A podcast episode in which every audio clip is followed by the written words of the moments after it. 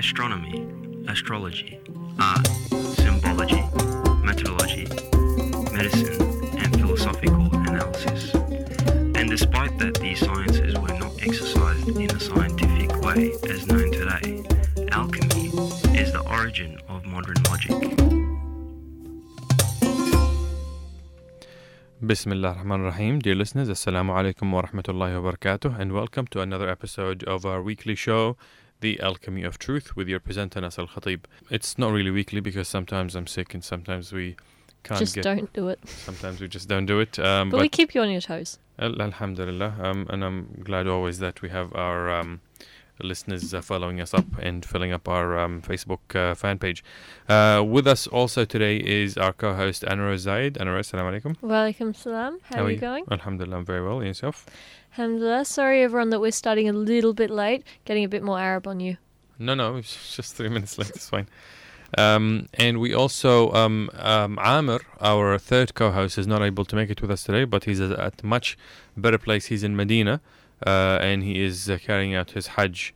So uh, we make, uh, we, we hope he's uh, doing well, inshallah. We won't make dua for him. We'll ask him to make dua for us, inshallah.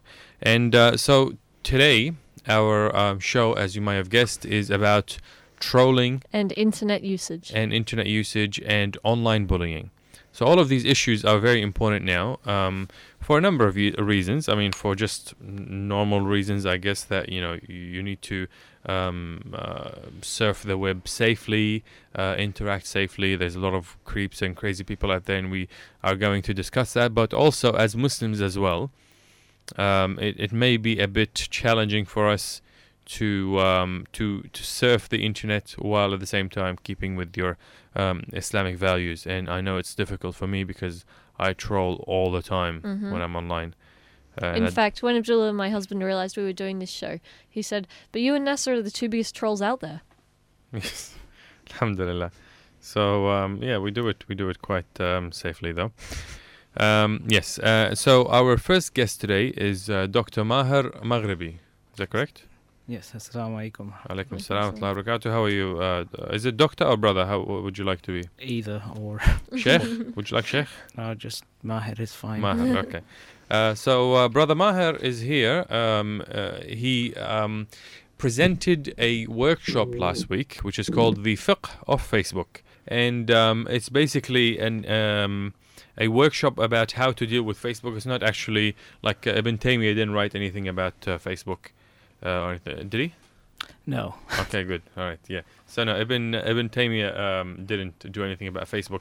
But tell us, um, uh, Maher, uh, you recently ran an event. I mean, we were talking about the Facebook, which was quite a clever name to mean. Uh, I'm guessing how to use the internet Islamically in a responsible manner. Is that right? Correct. Um, just, I guess, to clarify a little bit, um, if I had to choose the topic, I wouldn't have picked fiqh um, as the topic of the, the workshop itself. Um, It's a neat bit of alliteration, though. True, but fiqh has certain connotations which we, we probably were not uh, certainly qualified to get into uh, at that stage. What we were trying to do was to look at um, the fiqh really of dealing with people uh, in real life and to, to realize that that applies even more so in an online context. Mm. Hmm. This is something that is very interesting to us. You know, some some online forums now on Facebook, and we won't mention any names. Um, they're quite um, common, quite popular amongst Muslims. And when you go in there, you'll see that you have different, um, I guess, um, etiquettes of, of communication, of interaction. And so some of them are quite aggressive, some of them are quite denigrating and insulting, and some of them uh, start out very respectful, but then also get pulled into that um, thing. Um, so, but from your angle, uh, Brother Maher, what made you feel that you uh, wanted to get into or to, to do a show like that, or to carry out a, an initiative like this? Well, I was really invited to come in and address uh, an audience, and, and I guess the, the the credit for organizing it goes to um, Catalyst and Compass, who saw the need for it. And I guess to give a bit of background on myself, uh, the reason why I got involved in that was because uh, I've got a technical IT type background. Uh, been involved as a security consultant uh, in various uh, organizations and uh, in a consultancy role. Are you uh, are you talking about online co- like security? Both on online security, but also physical security. Yeah. So I work uh, in the real world as a security consultant. Uh, so I offer consultancy advice basically on uh, risk management and how you look at situations, and that can equally well apply to the online world. Okay, and what would you say are the three main dangers on the internet, or you know, the three things you should most look out for?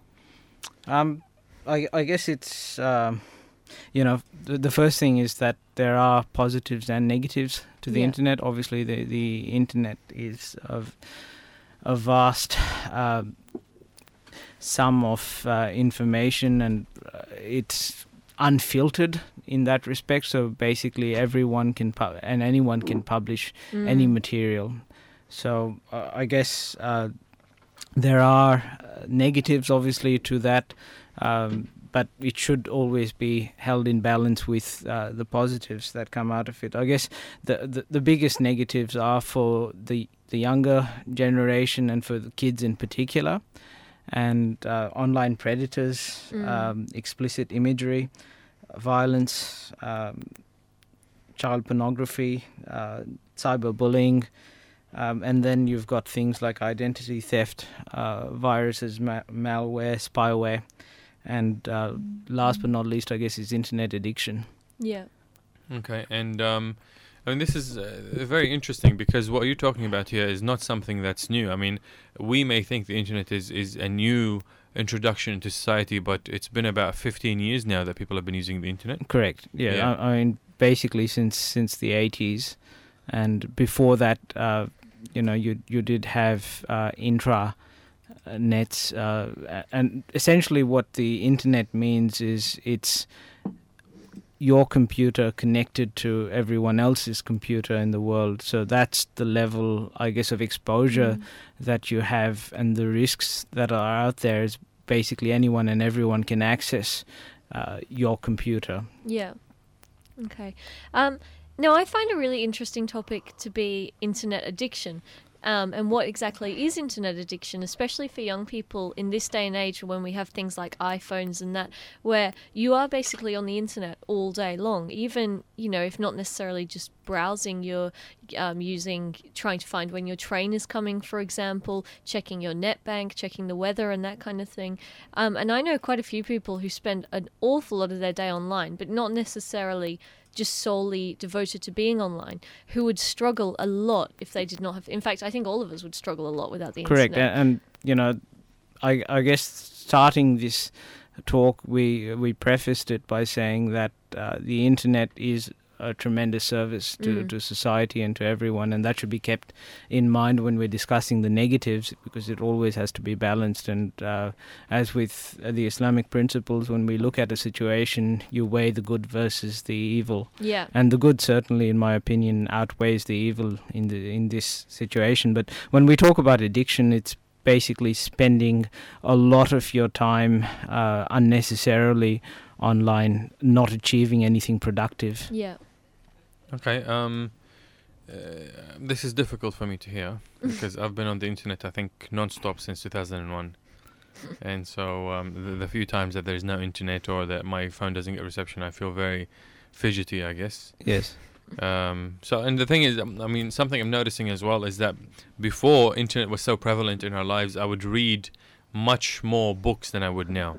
Yes. While now I, I find myself I'm reading a lot of articles, but not so many books, and it's it's just it, it provides such a different awareness of knowledge. Where before, like knowledge in a book, if you read a book about some a history or a field or whatever it is, then you really go into that uh, field and and you you access like comprehensive information. While now, when you're reading an article, first it's got its own ideology and second uh, i mean its own agenda and second it really just shows you only one dimension. Yes. So yeah and that's a, certainly a, a, a, danger i guess of uh, using or relying solely on the internet to try and become an expert in an area. uh, and uh, I guess the the inter- the internet is moving towards more of a, an entertainment uh, type of a role within our lives. And if we look at statistics, and this was interestingly released by Facebook themselves, uh, they released a statistic saying that. Uh, out of every five times that someone accesses the internet, one in five is to look at a Facebook page. Wow. So that is 20% of people's time being spent on the internet is on Facebook. So yeah, to be honest, mine's closer to 50, I would say, at least. As And- it goes up and yeah. up as assignments are due for uni as well. yeah, and and I guess knowledge is being delivered in shorter and shorter uh, doses, and uh, to to an extent where you know you can basically be looking at tweets, Mm. and that is the extent of what you might know about a subject is is a single tweet coming out. But that's that's the, again another very interesting thing is that information now is not um, conveyed in large texts. I mean, I see in, in Twitter because um, I'm also quite connected. Like, mm, sorry, I don't. I don't know. sound I like douche. disagree with the Twitter thing because I don't know. I use it personally to get links. That's what I really love Twitter for. Is that I read a whole lot of stuff that I would never read or never access otherwise. Yes. Because people will write a one sentence line and have a link to a very long, you know, Yep. article. So I don't really get that experience so much from Twitter, or at least that's not what I value from it. I would say. With- Do you disagree, Nasser? Yeah, yeah. With Twitter, I think um, it, it's a much diff- much more different experience of navigation and accessing information and connecting with people than with Facebook, because with with Facebook you don't have the element of time as as a uh, important factor. In Twitter, if you have, uh, for example, if you're following two three hundred people, and this is on average, I mean some people pay, uh, follow up to eight thousand people. But if you put, follow that many people, that means that you have to be connected every five minutes because every five minutes you're going to have 20 or 30 new tweets. You don't have And- to be Nasser. You don't, no, no, you don't have to be, of course, but if you want to stay connected with the different people, and this again uh, depends on who you follow. Mm. So if you're very um, choosy about who you follow, if you select selectively choose the person who is a, a human rights activist in in Palestine, and the person who uh, works in um, uh, the I don't know the the U.S. government, for example, and the other person who is um, I mean they have, for example, uh, Taliban have a Twitter account. Really? And sometimes you, I would have, I would follow two Twitter accounts of a person who's a, um, he's an Afghan um, uh, journalist and uh, a, a Taliban person, and they'd both be f- uh, describing the same attack as it's happening over six hours. So this person would say, "I'm hiding, bullets are flying over my head," and the other person saying, "We're fighting the kuffar, we are shooting at them." Wow. and it's it's very intense because it's live, and so it has that element as well. I mean, uh, the most um, uh, telling or most uh, indicative um, event was uh, the Arab Spring because you had like I think half a million in a, in a, like a few hours tweets, just people, you know, um, live. Uh, what do you call it? Live Tweeting? covering or live tweeting something that's you know the most amazing thing in the in the last ten years, and so uh, Twitter is important in that. Mm. Um, let me ask you, uh, Brother Maher, uh, do you think there are benefits for young Muslims being so connected to the internet? For example, popular sites like SunniPath or Qibla.com provide comprehensive and even trustworthy answers to questions that Muslims may be too embarrassed to talk to or answer in person, such as personal or sexual issues, etc. Do you think the negative as- outweighs the positive in this case, or um, is it responsible for leading us to fitna? By the way, I'm against these websites. But anyways, please go ahead. Look, I think certainly uh, having access to information is always a good thing, and um, as Muslims, I think we have to make informed decisions about everything, and we don't uh, have an approach to faith which is uh, prescriptive in the sense that someone can tell you or I that we have to act in a certain way or do a certain thing. It's we're responsible before Allah for every single action that Mm. we do.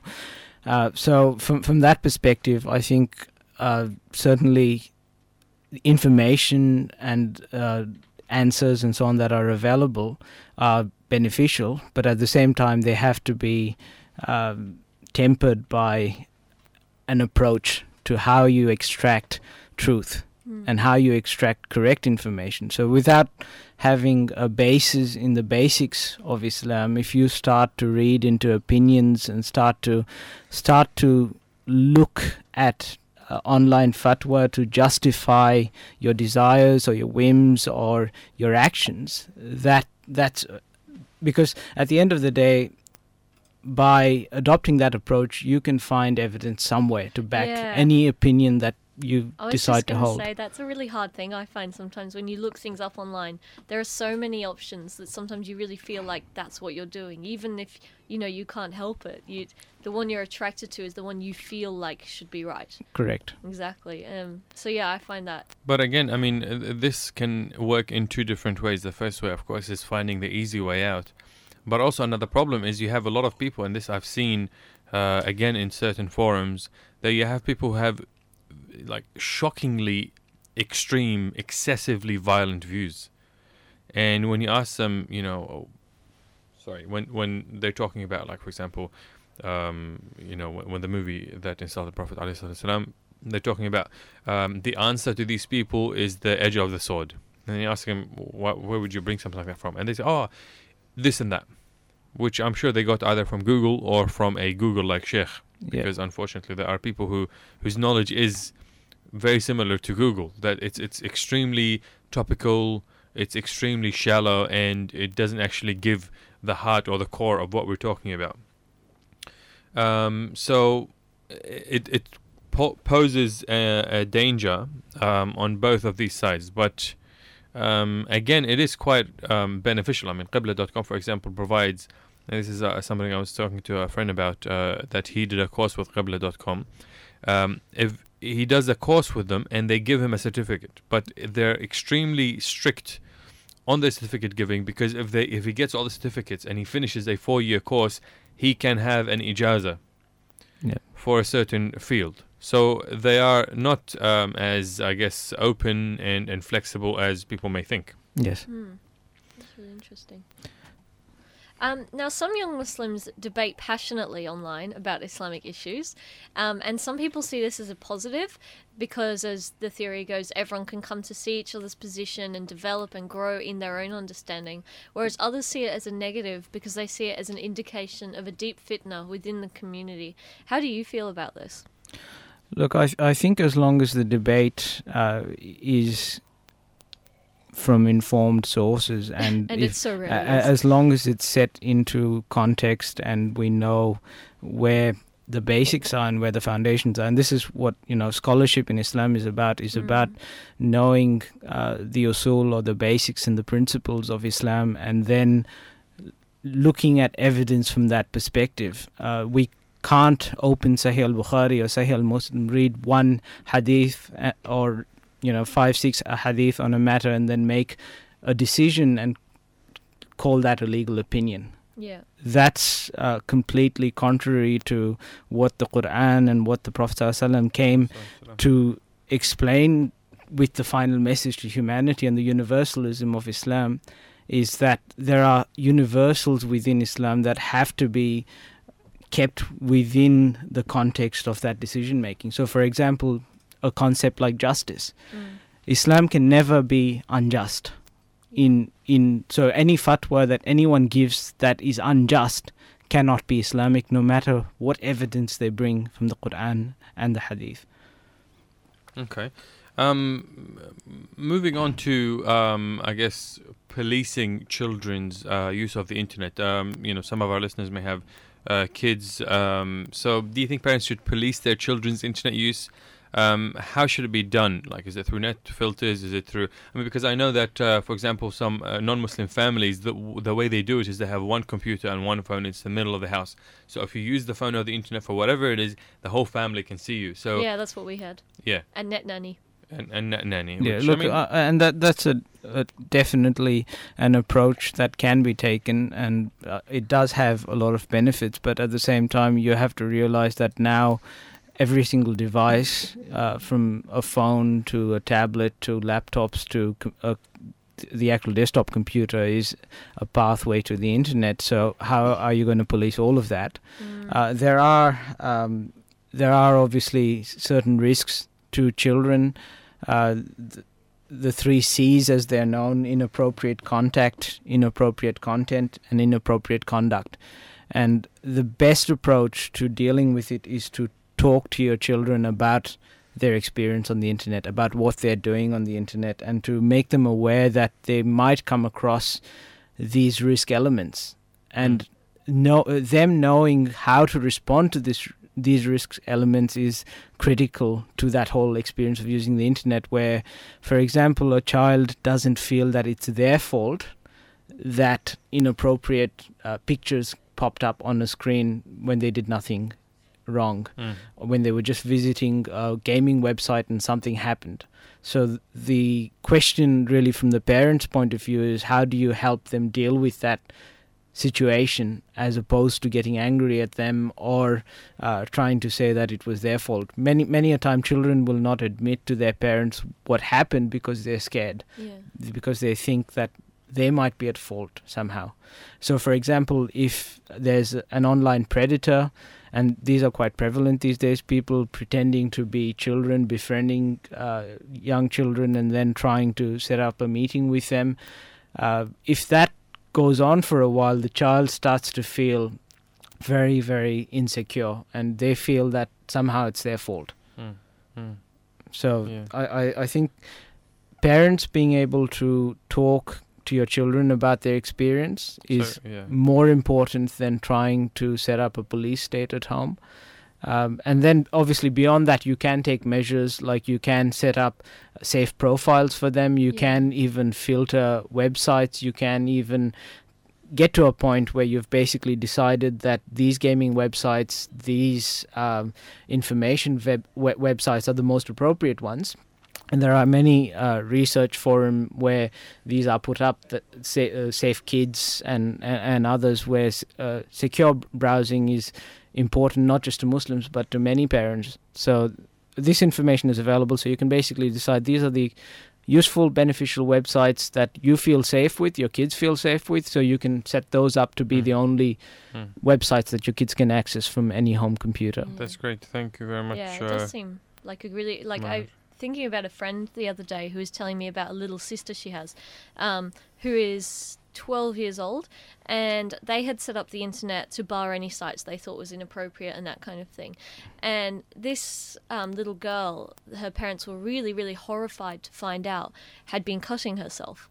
Um, a 12 year old girl. Yeah. Um, and when they looked at her online records, they found out that there's this weird subculture now on the internet of young girls setting up sites which are kind of like suicide glorification sites where they're all post themselves cutting their wrists and that kind of thing and Yeah. really intense stuff talking about previous suicide attempts and that kind of thing and when she told me about this i was totally shocked because i had no idea that anything like that existed on the Mm. internet at all and obviously neither did they for the fact that they'd never thought to block it Yeah. Yeah. so i think that's, that's, quite. Uh, I don't know, quite scary. It's I mean, horrible, uh, we're gonna have it? we're gonna bring our kids into something that, just that like that, and maybe yeah. even worse. Anyways, uh, we're going to take a little break now. Um, we're going to uh, play a nasheed by um, Mishari Rashid Lafasi in, in English and I mean Arabic and Russian. It's a very nice nasheed. I hope you like it, inshallah, and we'll be back afterwards.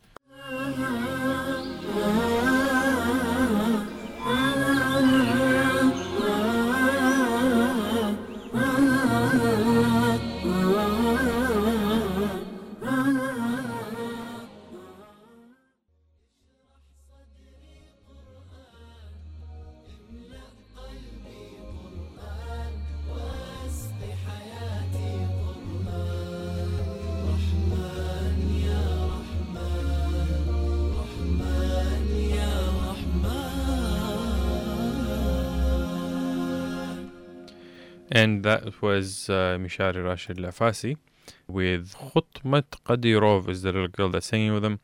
Russian, uh, I think, uh, no, Chechen and uh, Arabic. And I've posted the um, YouTube video on the group as well if you'd like to listen to it. Where did you find that? Um, I like um, so I always follow up his stuff. But it's quite um, quite upsetting because uh, the person who appears continuously in the nasheed is the prime minister, current prime minister of uh, Chechnya, who's uh, quite a nutcase. He's like he kills Muslims wholesale and very bad guy. I don't know why he's appearing with him. Anyways, um, so now um, we move on to our next guest, uh, Leonie Smith, and uh, Leonie is a social media analyst. Uh, she's a mother of four, and uh, she calls herself the cyber safety lady. Her website is actually thecybersafetylady.com.au. Uh, and she writes um, articles about safety and internet safety for um, her website and other publications. Uh, she facilitates talks with families, parents, educators, and public forums on the importance of cyber safety for families. Uh, so we're just going to. This is a pre-recorded uh, interview with her um, on Skype, which we're going to play now. Leonie, um, can you tell us a little bit about yourself, your background, and your studies? Sure. Um, I've been involved in online communities and support groups for over 15 years, and it started uh, way back in about 1996 when my older son was born prematurely. He was nine weeks early. Mm-hmm.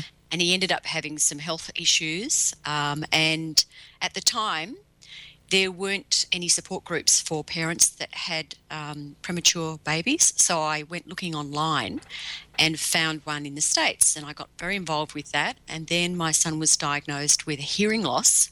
Okay. And I went looking again online for a support group. He was enrolled in the Shepherd Centre and, um, you know, early intervention programs and stuff.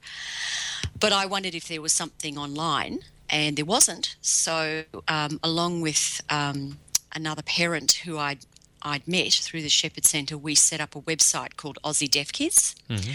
and a support group um, on Yahoo. It's Yahoo at the time okay. Um, for parents with um, children with all kinds of hearing loss, and it grew and grew and grew and grew. It's still going now still has the same name, and it's the largest support group for parents with kids of hearing loss online. And I realized through those experiences how um, developing a community online was so valuable. I also learned about um, people that were on forums that argued about certain points of view. Mm-hmm.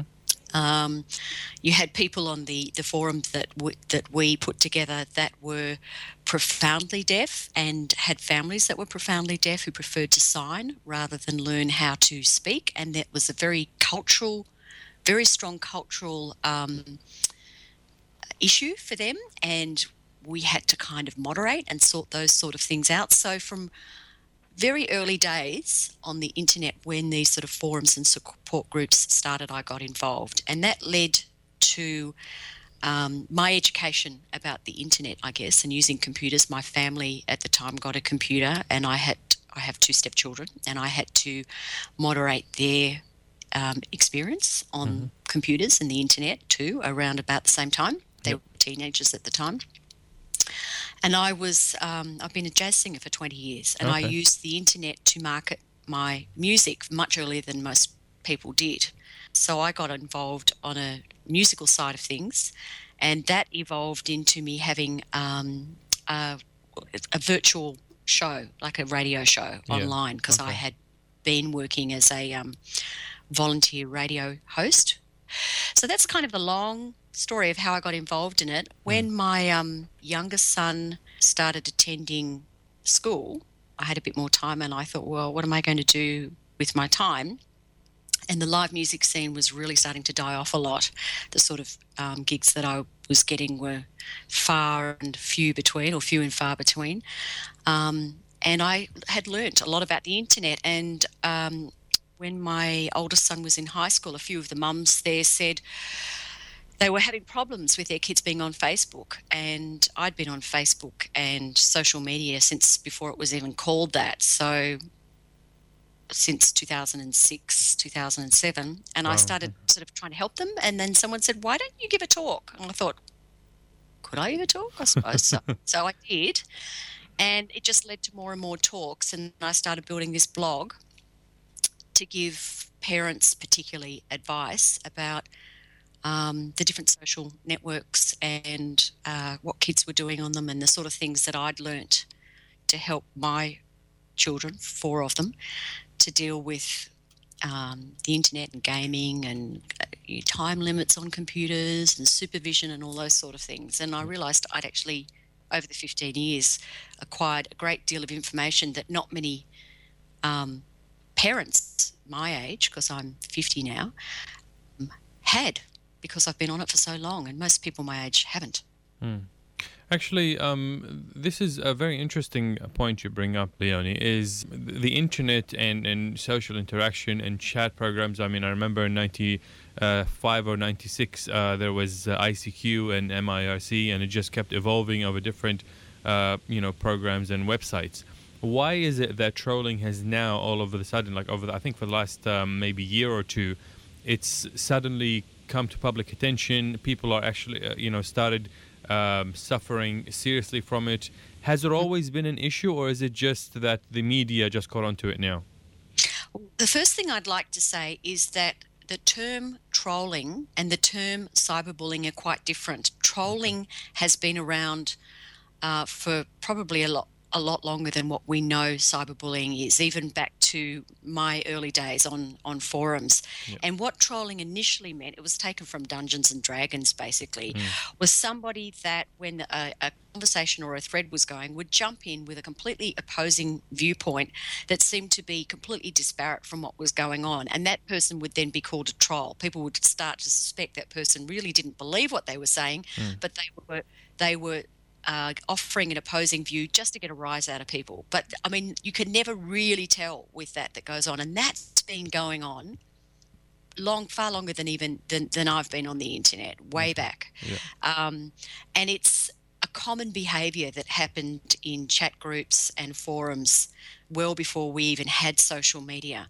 Um, what's been happening that we all hear about in the news, and in a lot of cases, is actually cyberbullying, which is quite different. And some people don't like the word cyber in front of it; they just call it simply bullying. Mm. Um, the difference between tr- what is was traditionally called trolling which most people that have been on the internet longer than 10 years know it as, is that it's it, they don't call it's not threatening.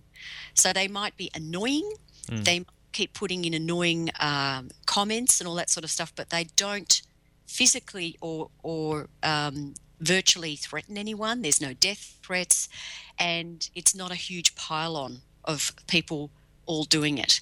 It's a completely different term, but mainstream media have got onto the term troll, and now they're throwing it all about. And what you'll you'll find if you watch the SBS program last week, which was Insight, yep. is that there's a lot of confusion around that term with the older people that have been on the internet for a long time saying, hang on a minute, you've got it all wrong. That's not trolling. Trolling is actually kind of it can be annoying, but it also can be quite challenging and important to have, you know, people on there that challenge your view.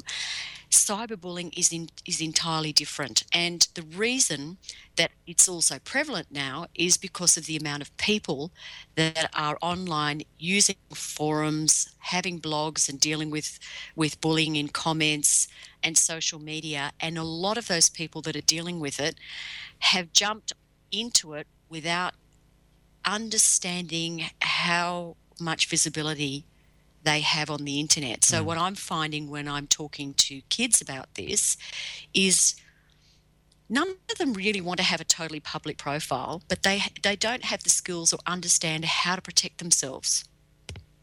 Okay, all right. And behavior leads to people that don't know them, or even people that do know them, from bullying them on online. Mm. And I think as been pointed out by a lot of people, being able to bully someone online behind a keyboard at with an with anonymously or even not anonymously is so easy.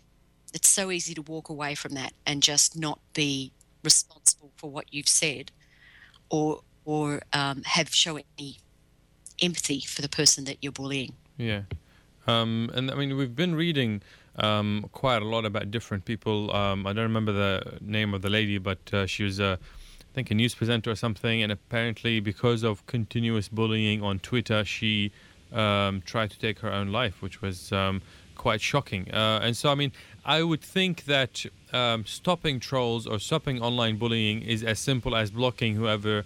Um, you know, uh, tries to attack you or denigrate you or threaten you in a certain way. But I guess it, it may not be as simple as that, or is it? I mean, if you're being bullied online, um, how would you deal with it? Well, it depends on the person who's doing it. Mm. I have had, um, I have been not involved, but I'm very, very closely aware of some people that have been cyber stalked. Mm. So, stalking and bullying can be very, very similar. Um, it's when somebody just keeps popping up wherever you go. You block them here, you block them there, and they just keep popping up. And trying to stop someone from getting at you, if they seriously want to get at you, is almost impossible. Particularly when most of our of the platforms we're using are um, based in the United States. Mm. So that means, like we, we've seen with Twitter, and Charlotte Dawson was the lady you were talking when oh, the authorities went to Twitter and said, um, you know, we want these people traced. Um, it's very difficult because you have to uh, firstly go through the, the US courts and apply through them to get to Twitter or Facebook, and that takes time to do it. Um, and it puts people off from from taking legal action or um, any sort of you know criminal action against these people. The best thing that you can do, obviously, is approach um, the platforms like you know Google or Twitter or Facebook or LinkedIn or wherever it's happening yeah. or YouTube even, and uh, report whoever's doing it to you. But having said that, very very easy for these people if they're serial um, bullies to create new accounts and still get at you. And that happens. In fact, it happened to my son. He was being cyber bullied by um, a kid who was three years younger than him in the States. And we had to block this kid from YouTube, from Skype, from email. So it's very um, uh, different. It keeps evolving. And I guess with the new evolution of social media, there comes the challenges as well. Um, I think there's got to be some um, accountability. I definitely do think there's got to be some accountability. Um, but I also think there's an educational process that people that use these the social media sites um, have to go through and learn as well about how to handle it. So when you said yes, blocking is simple, initially that's going to work best for somebody that that attacks you randomly online is to block them. Um, but in some cases, and with some of these victims, they have tried all that and still they are pursued by people. Wow. Okay, that must be very nightmarish. I mean, having somebody who piles anger and hatred uh, online at you wherever you go must be quite uh, stressful. I think it is. It's a bit, you know, it, it is like the old fashioned stalker type situation where somebody's following you around and invading your space and you, you, you never know where they're going to show up next. Mm. Yeah, it's um, yeah. I, I'm, I'm, I guess I'm quite fortunate that I haven't had something like that happen to me. Leonie, there's another thing that uh, is quite interesting as well. That bullies in like high school, for example, I've, I've gone through some bullying when I was you know younger in high school, and bullies are generally kids who are bigger than you and they like to push you around. But from what I've read about bullies, they seem to be more reclusive or socially awkward. Uh, and would never actually the vicious stuff say the vicious stuff they uh, do usually online. So, what do you I, think it uh, makes it easier for the troll to say these things rather than in reality? I think there is a perception that it's revenge of the nerds, mm.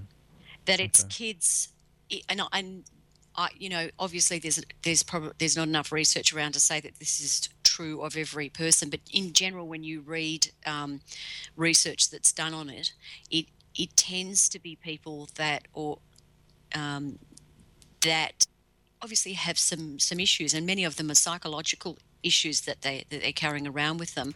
Um, and in a lot of cases, it might be you know somebody who was bullied themselves at school, who was perceived as being um, more um, a much shyer sort of person, maybe um, somebody who um, was quite bright, but spent a lot of the time on the computers and the internet because it was a safe haven for them. Mm-hmm. And by being um, relatively anonymous as some of them are, they can get away with it. Having said that, though, um, there are plenty of people that bully other people online, as they do in real life, who have no qualms about who they really are mm. in real life.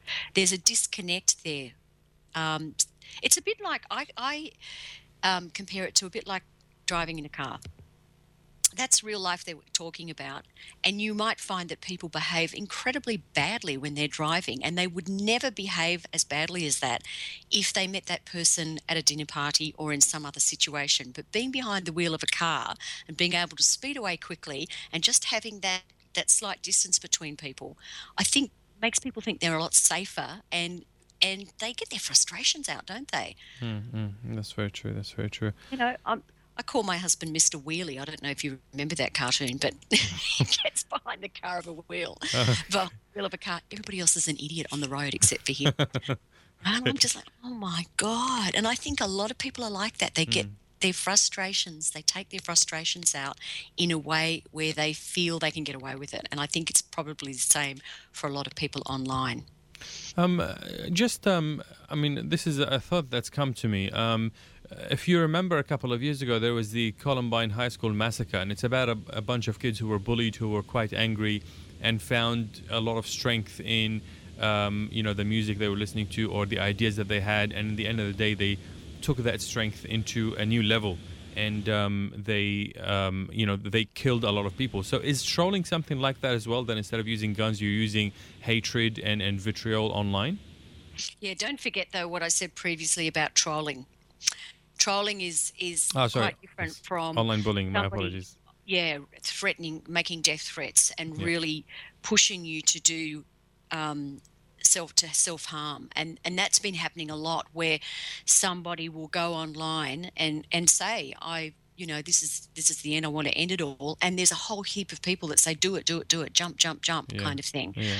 um, without considering the repercussions of doing that. And even if that person does it, they can somehow divorce themselves from it. And it's almost like watching a television show for them. Um, but I think, you know, bullying is insidious and it starts from a very early age. And if parents and teachers and community leaders don't call that bullying out and try to change the culture, it's going to continue online and offline. And um, it's really quite tragic. And it, it has that's not nothing new. There's nothing new in that. When we were all, we're still hearing stories about, um, you know, various schools that where kids are now suing their schools for when they were bullied 20 years ago or 30 years ago. So that's Yeah. been going on. But I think the ease of being able to do that online and not have immediate consequences is probably um, one of the reasons why it's getting a lot more attention and why it's happening more because um, anybody can go online, make a YouTube video of themselves holding up cards saying that they're being bullied and they're unhappy, as did um, a girl in Canada within the last two weeks. Yes, yes, I remember. She, I can't remember her name now, but she was holding up these cards saying how unhappy she was, and she'd been bullied from one school to the next, and she ended up hanging herself. Ah, yes, yes, I remember. And then I think uh, Anonymous outed the person who's been um, uh, harassing her online. yeah, they think that there's a link there that the Mm. police are, are after that. That was a, a terribly tragic case where um, the girl was only uh, 14 and she was chatting with an adult online who convinced her to expose herself Mm. online, and then he used that photo of her to blackmail her. Um, and that's just absolutely tragic. Yeah, no, it's uh, it, it can end up very, very negatively um, for a lot of people, and I hope that um, you know w- with the new technologies as well that uh, we're also able to provide the training to be able to deal with these technologies uh, safely. Leonie, thank you very much for your time. I know that uh, you're quite a busy person, but uh, so I really appreciate coming out on uh, Twitter and and uh, giving us um, your time. So thank you very much. Thank you, Nasser. And that was Leonie Smith. with with an abrupt ending. Okay. Wow, wow, so clever, so clever. I well know. done. I know. Anyways, that was uh, Leonie Smith, the cyber safety lady. Uh, for more information, she's got actually a very nicely done website. Wow. Yes, isn't it? Um, it's called the cybersafetylady.com.au or just Google her. Actually, if you Google Leonie Smith, you'll come up with her um, jazz website, which is leoniesmith.com. But, you know, stick in their Google page and you'll and find that's who we'll be interviewing next week. Um, yeah, maybe, Yeah. if, we, if we go into jazz. Probably not. Um, so back to you, uh, brother Maher. Uh, tell us um, what are the future plans for uh, Catalyst? Are you planning to have more workshops? Catalyst is a training organization looking to run a whole variety of uh, workshops and training programs. The online uh, safety one was just one of many.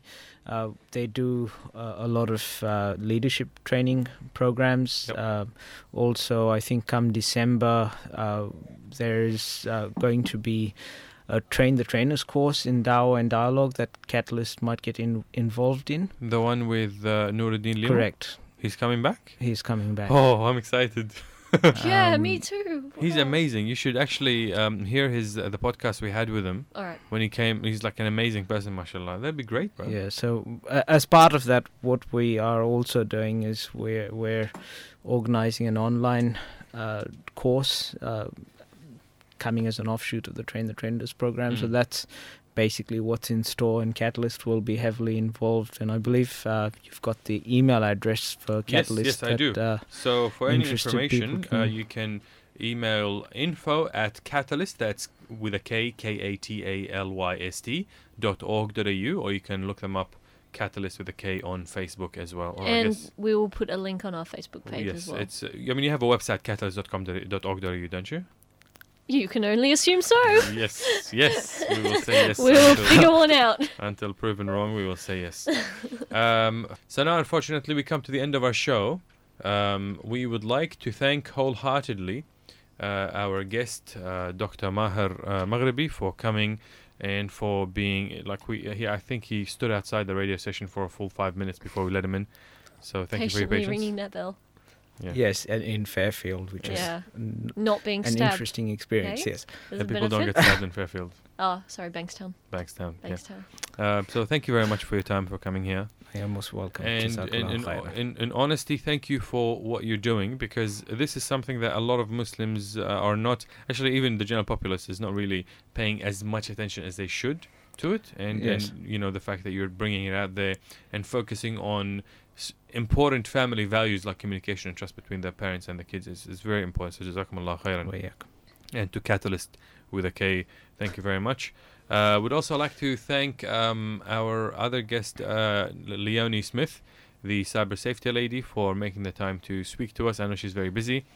Uh, and I think um, like her kid fell and was crying, and she left the kid and came to do the uh, interview with us. So um, I'd like to thank. You. I feel her. like that's one of those things she might not want to have announced on live radio. no, I'm, I'm sure that her husband took care of him or Thanks, something. Leonie. yeah, no, no- no, kids were harmed in the making of this uh, program. Uh, so thank you again. Um, thank you to our co-host uh, Anna Rose for coming and for coming up with questions and everything. No worries. And finally, from uh, your presenter Nasser Al Khatib, um, I bid you good night. Hope, I hope you have a lovely weekend, inshallah. And we'll see you next week on the Alchemy of uh, Truth. I just realized now that I have to play the uh, exit music, so I gotta find the file. Feeling time. Yes, I know. Feeling time. We're a professional It's coming. operation. Yeah. Um, yes. Anyway, This so is Anna going Rose, what are you what are you doing next week? Nasser, find the show. You I'm, hysterical I'm looking man. for it, honestly. I'm not telling these weird people on the radio what I'm doing. Those we just learn a lot about privacy. Yes, that's true. Okay. Mhm. So, anyways, um, Jazakallah khairan, and this is Nasser Al Khatib from the Alchemy of Truth. Assalamu alaikum wa rahmatullahi wa barakatuh.